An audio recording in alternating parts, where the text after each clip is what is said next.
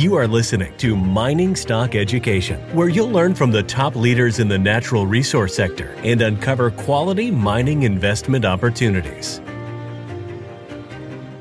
I know a lot of people think, oh, the gold standard, you, it, it has never worked. The reason is very simple. You can't fix the value of money and then allow everything else to float.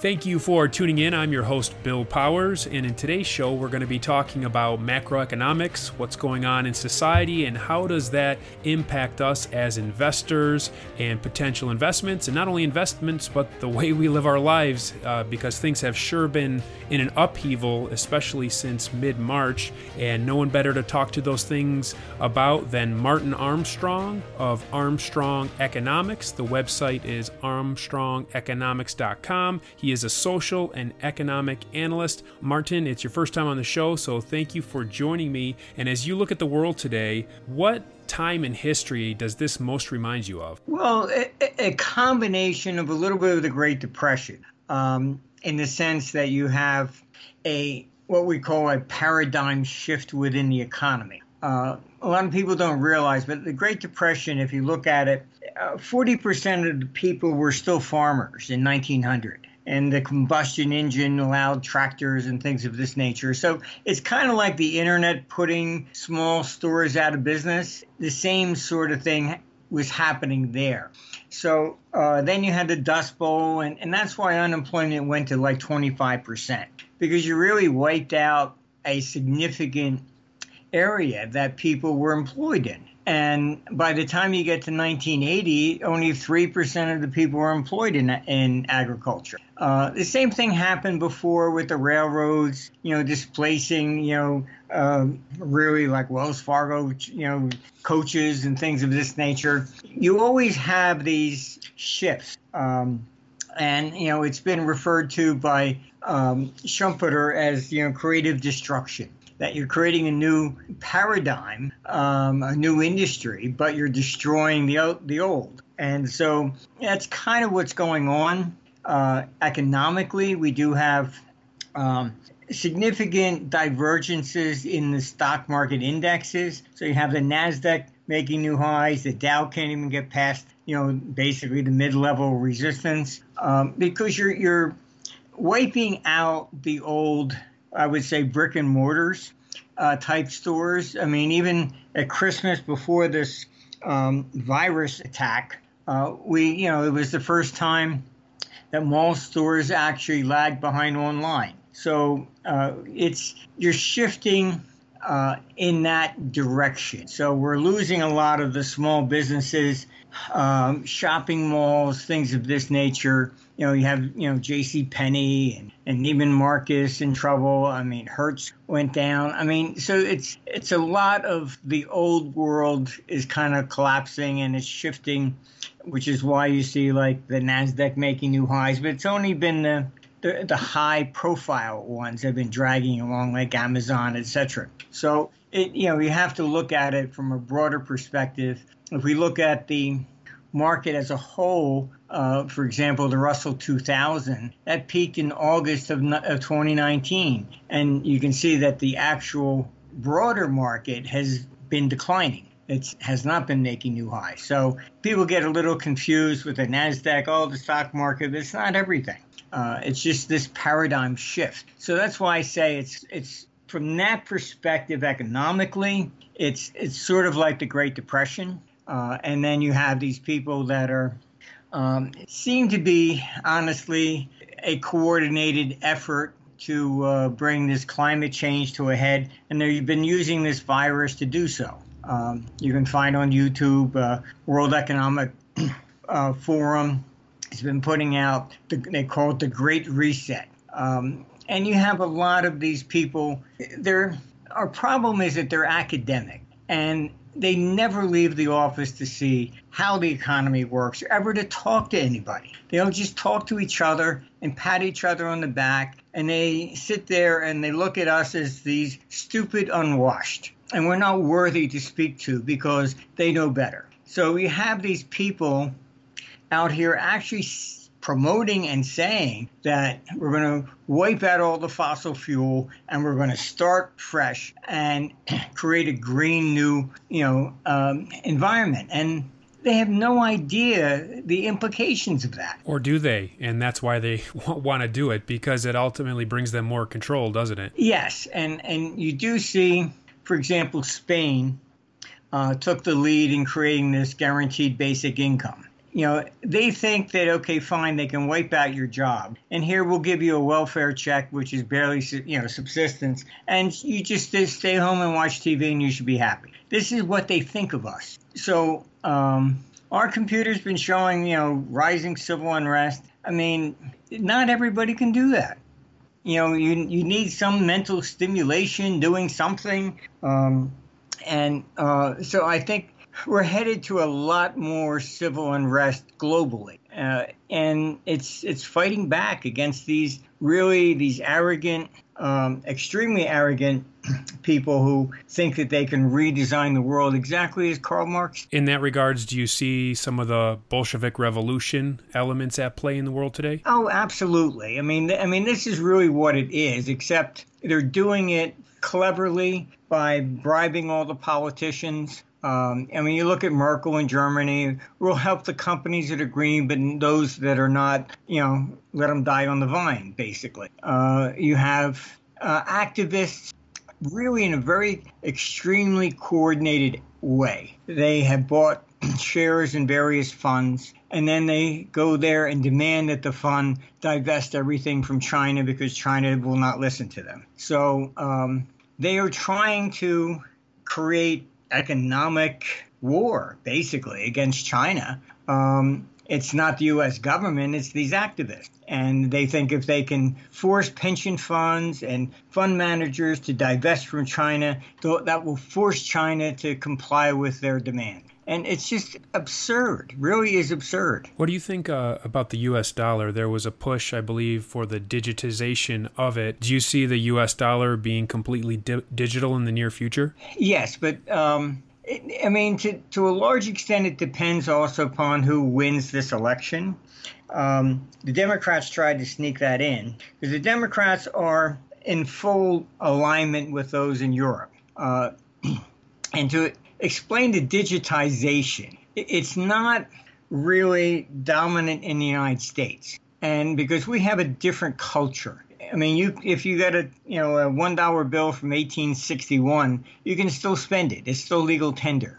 We have never canceled our currency, whereas that's not true in Europe. Um, you know, the governments have changed so many times, but besides that, they've had a, an active policy of canceling the currency all the time. I mean, even the British pound, if you have a, a 10 pound note from 25 years ago, you can't spend it. They've canceled it. Um, they cancel the coins. So Europeans are more likely to say, oh, okay, fine, yeah, this, they're going to do this again. They've accepted it. Uh, so the problem we really have on a major, major scale is that they have uh, the ECB, European Central Bank, lowered interest rates to negative in 2014. So we've gone for six years and it has failed to work because they they just don't understand how the economy works. You know, it's it's all this idea of quantity of money and and therefore that should produce inflation. It doesn't work that way. Um, it's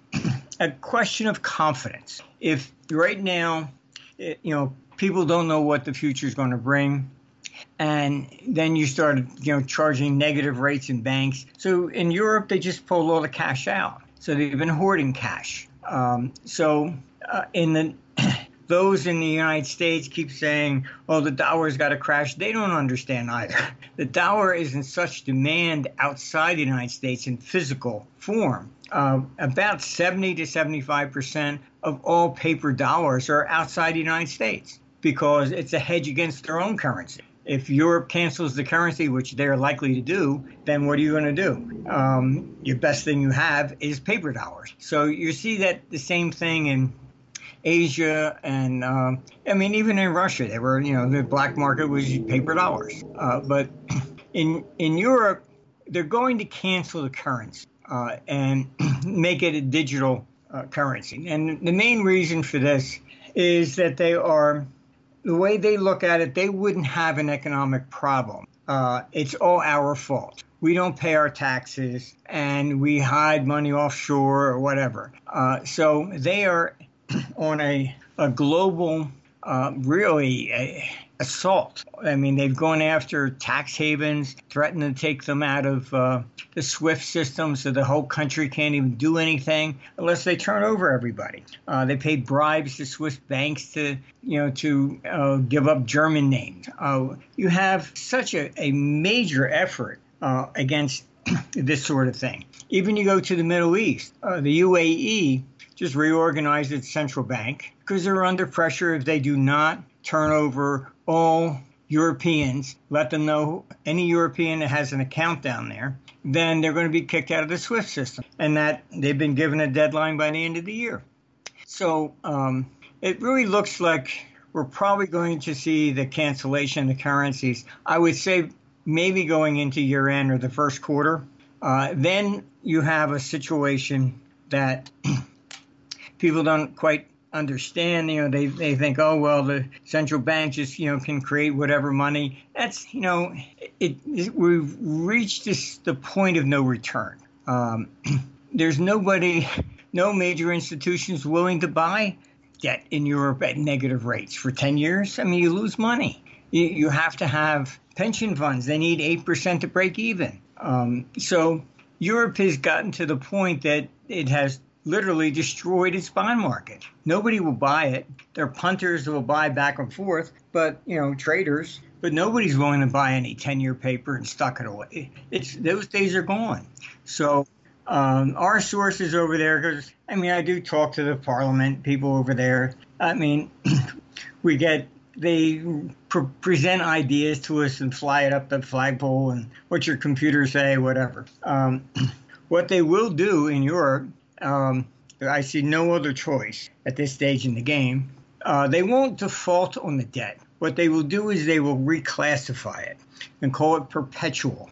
So you'll never be able to redeem it. Um, and they will just pay you minimal interest rates on whatever, you know, uh, bonds you had. And that's basically what's going to be. It's going to be like the old British consol. Um, so there'll be a black market and they'll be trading and that sort of thing. But um, so you don't see a revaluation of the currencies against like something like gold?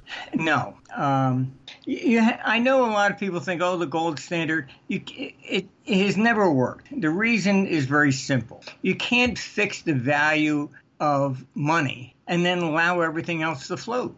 Uh, you want wage increases, you expect your house to go up. I mean, it, it just think of it. I mean, if you only have a fixed amount of gold, then how can everything else float but not the gold price? That's why Bretton Woods broke. You know, they fixed it at $35. Um, and every time any government has tried to create some sort of standard of that nature, fixing rates, etc., they always break because you have a business cycle and you can't have the currency value fixed and everything else floats. I mean, if there's a shortage in wheat, no price of wheat's going to go up. Um, so you, you really have to look at things from that perspective. And in any kind of a standard, I don't care if it's gold, if it's seashells, or, or whatever you want to do, just trying to peg rates, they always break. Um, the Swiss franc, I mean, I met with them I would say maybe 30 days before the, the Swiss uh, euro peg broke.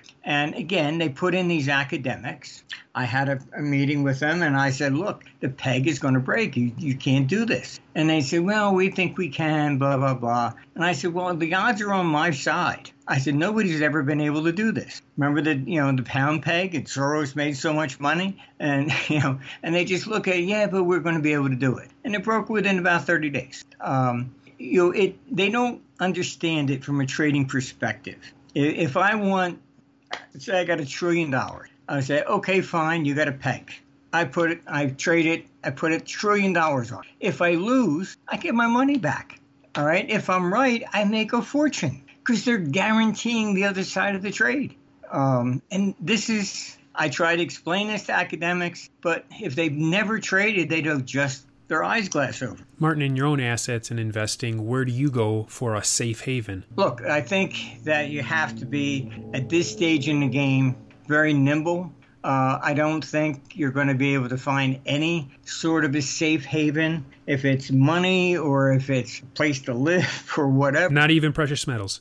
No, I, I would say on the precious metals, you have to understand what these people are doing. They understand gold, uh, and if they're moving to cancel currencies and go fully electronic, they will go after all cryptocurrencies. Uh, they're going after gold you can't hop on a plane like you did, um, you know, 20 years ago with a few rolls of $20 gold pieces. They'll confiscate it.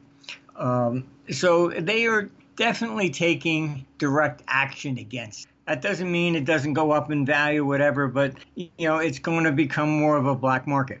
Uh, as far as actually being able to use it uh, in society, I think silver will probably be better. Uh, and I would recommend the silver coins because you, you have to look at it from a perspective of the average person. All right. Uh, not somebody who's familiar with precious metals or whatever and say, oh, yeah, I know this is bar of silver or gold or whatever.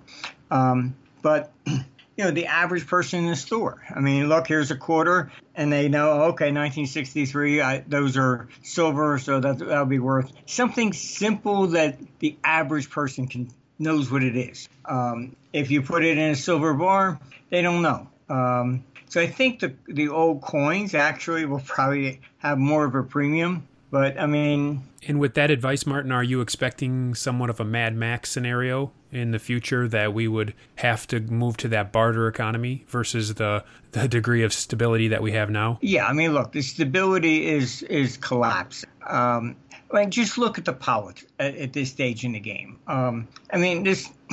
Even you know, if you voted for Obama or against them, it doesn't matter. Nobody stood up and said he's not my president.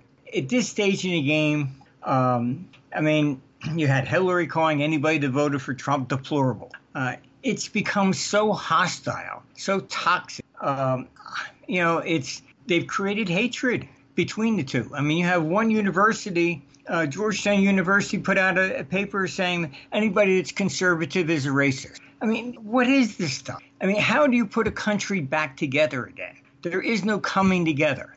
You've created enemies, um, and it's it's very very bad. And civilization works because everybody benefit. All right, so you come together, and that's what creates the Roman Empire or whatever. When government becomes abusive, and then it thinks that it is the creator, and then we are just the sheep to be exploited. Then it reverses, and this is the process that we're in now. Um, so you see people running around buying RVs to get out of the cities. All right, it's the same thing happened in Rome. It, it Rome peaked in with a million population. It fell to fifteen thousand because of the corruption and the abuse of of government people who are just forced to walk away and leave their houses. Um, you can't take them with you. So, I mean, this is, I don't know we're going to go back that far, but as far as um, coming together, those days are gone. I mean, we have a higher probability of the United States breaking up rather than uh, anything else. And with this election coming up, how hostile it's become, toxic. Neither side is going to accept the other side winning. But if Joe Biden is declared the winner, uh, what will the market reaction be? The dollar's probably going to go down into the elections because people are going to be afraid that Trump will lose. The, the big concern uh, among the knowing money crowd, I would say, uh, um, is that if Biden wins, what they have been doing behind the curtain is promising these states if they keep people locked down so that, that Trump will lose, they'll completely bail them out. All pensions, everything. So there's a, a very serious concern that if um, the Democrats win, that it's just going to go completely nuts. So this is why the, you know the dollar is under pressure going into probably October. Uh, and that's what we're going to see at this stage until we get to the election. Um, now, either way, what we're looking at longer term, Europe is in far worse shape than the United States, and so is Japan. They've at least wiped out their their their bond market. So the the first round of crises that you're going to see economically are going to be outside the United States. So that will then tend to push money uh, fleeing into the United States, and then that will probably last at best maybe two years. Then after that, they're going to turn and say, okay, fine, I guess the U.S. is next. Um, so that's why I said there's no real safe haven. You're going to see wild swings probably on a two year basis of, of um, oscillations. Then you add, we do have um, going into solar minimums. So that's usually periods where you have uh, problems in growing crops, etc. Uh, then this, uh, all these lockdowns. Um, I mean, they can't be this stupid. And, and this is why, you know, the, the view is that they're just counting on trying to defeat Trump. And the Democrats already were proposing to bail out all pension funds of the states. Uh, and Trump kind of knocked that down. But Martin, what would be your outlook on the commodities then? What should we expect as investors when we look at the commodity markets? Commodities are going to rise, um, for particularly your ags, etc. Because not only have you have the the natural global cooling cycle coming in. Um, but this virus and social distancing and lockdowns, etc., um, we're seeing shortages in food. And um, I mean, there have been guys on YouTube showing they had to kill over 30,000 chickens because they can't get it to, you know, couldn't get them to market. And um, I put on our blog. I mean, it was like a mountain of potatoes. They just had to shovel them into into the ground. Uh, they can't get them to market. So you've destroyed a lot of small farmers. So this is why there's a rise in food prices starting already. It will be more excessive in Europe than the United States. But um, so commodities should particularly rise quite sharply uh, going between 22 and into like 2024. Um, so we, you know we've got shortages, which these people have accelerated by these lockdowns, etc., which has shut down the farmers and the distribution uh, chain. I mean, it's, I mean, you you would think honestly that these politicians would go, "Oh, gee, we didn't realize that." I mean, you have Tennessee saying, "Oh, we lost so much money in taxes. We're going, they're going to raise property taxes 30 to 35 percent." like we always have to pay for their mistakes. And this is what is really behind uh, the rally in gold, etc. Gold rallied into 1980 simply because the confidence in government under Jimmy Carter collapsed. That inflation was here, that was it. Um, but that inflation was different. It was being uh, basically created by the uh, OPEC, that everything that was plastic suddenly started rising dramatically. Um, this time, the real crisis is that these people have been borrowing every year with no intention of ever paying anything back. And um, if interest rates actually were a free market, I mean, they would be declaring bankruptcy. They couldn't pay the interest. So it's. Uh, I mean, you can look at our site, we've published charts on it. The cumulative interest has often reached as much as 70% of the national debt. It's just interest. Um, so it wasn't like borrowing money to create schools and roads and bridges and things. It's just to keep it rolling.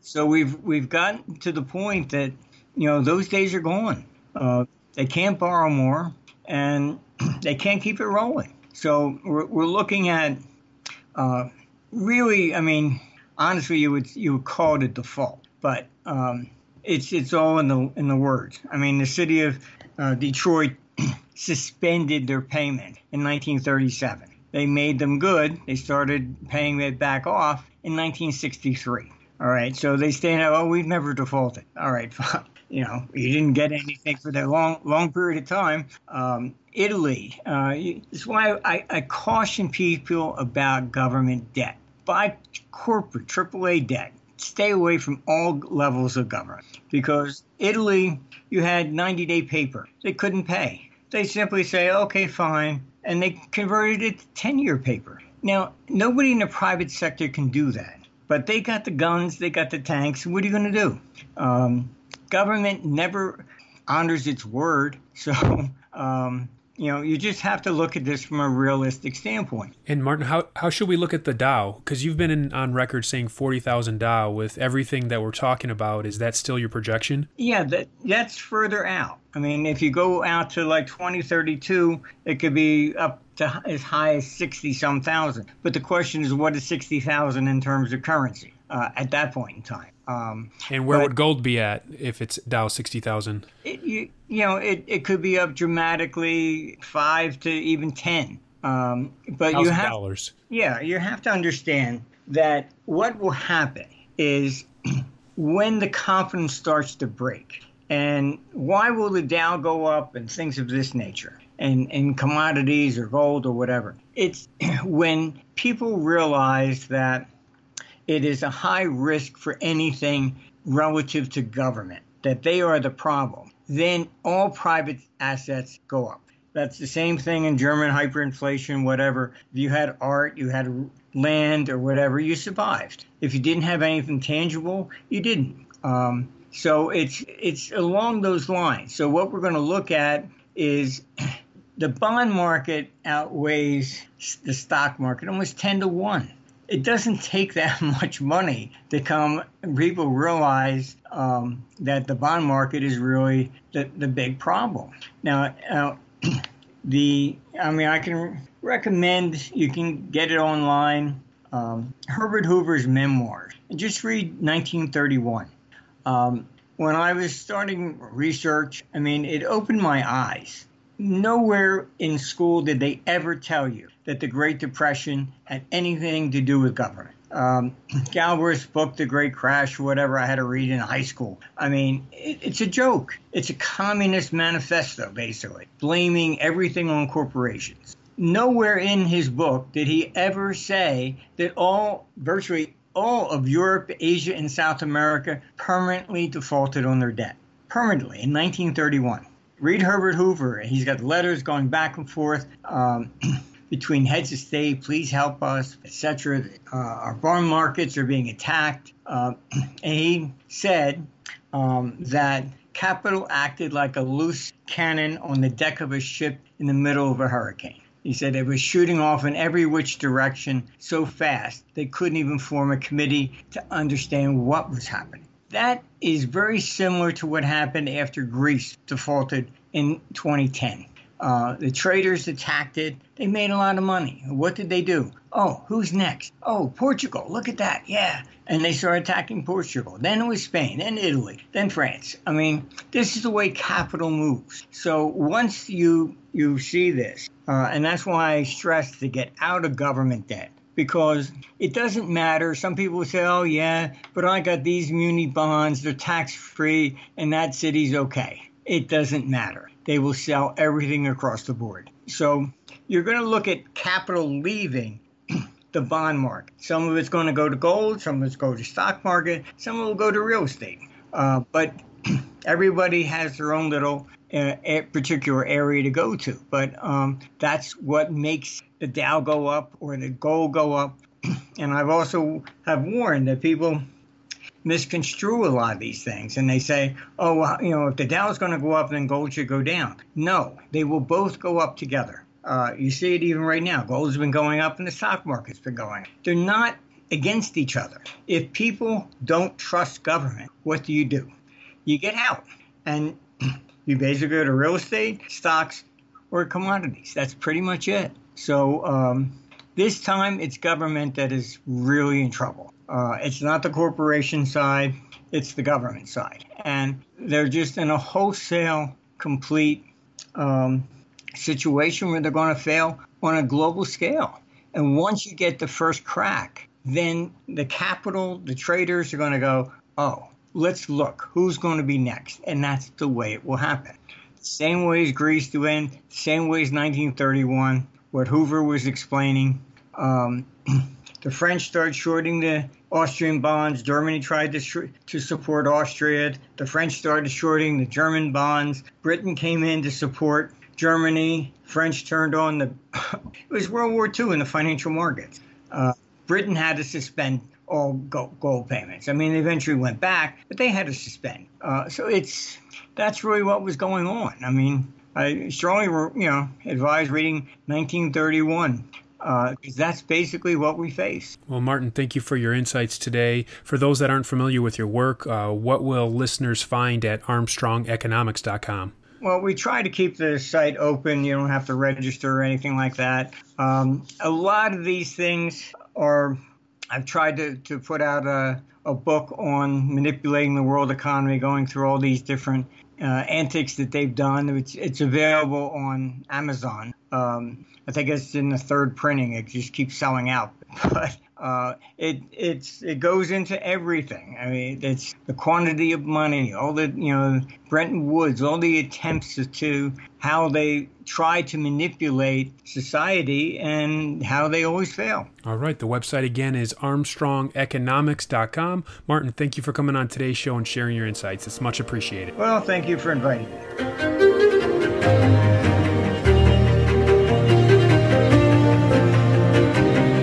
Thank you for listening to Mining Stock Education. Please subscribe and share this show with like minded investors. Connect with us at miningstockeducation.com and sign up for our email list to stay in touch. Much success to you as you learn about, invest in, and profit from mining stocks. The mining business is one that generates gigantic wealth. You know, a good drill hole that converts might cost fifty or hundred thousand dollars, and it might discover something worth a couple billion. There is no sector that I know of that has offered up as many predictable circumstances uh, where there was the possibility, certainly not the certainty, but the possibility of 10 for 1 returns, as there is in small cap and micro cap mining stocks concomitant with that, if you don't do the work, or even if you do do the work and don't discipline yourself on the sell side, there are very few places in the world where you can lose as much money as quickly as in mining stocks, too. I just started to study up on mining stocks and I just became fascinated because this is such a tiny sector and it's so volatile that either you could really you could do really really well or you could pretty much get blown out of the water really quickly. The mining sector is a very risky sector. It can take your money very, very quickly. Don't fall in love with stocks. Don't be overly confident and just do your work as best you can. Do your very best, but don't fall in love and don't get too overly confident because um, that's a recipe for disaster. I have met, you know, professional retail investors that have made a tremendous amount of money on the junior mining space. Some of them aren't accredited, and they just they spend their days researching, talking to people, being on the phone, being pouring through financial documents. But it requires commitment.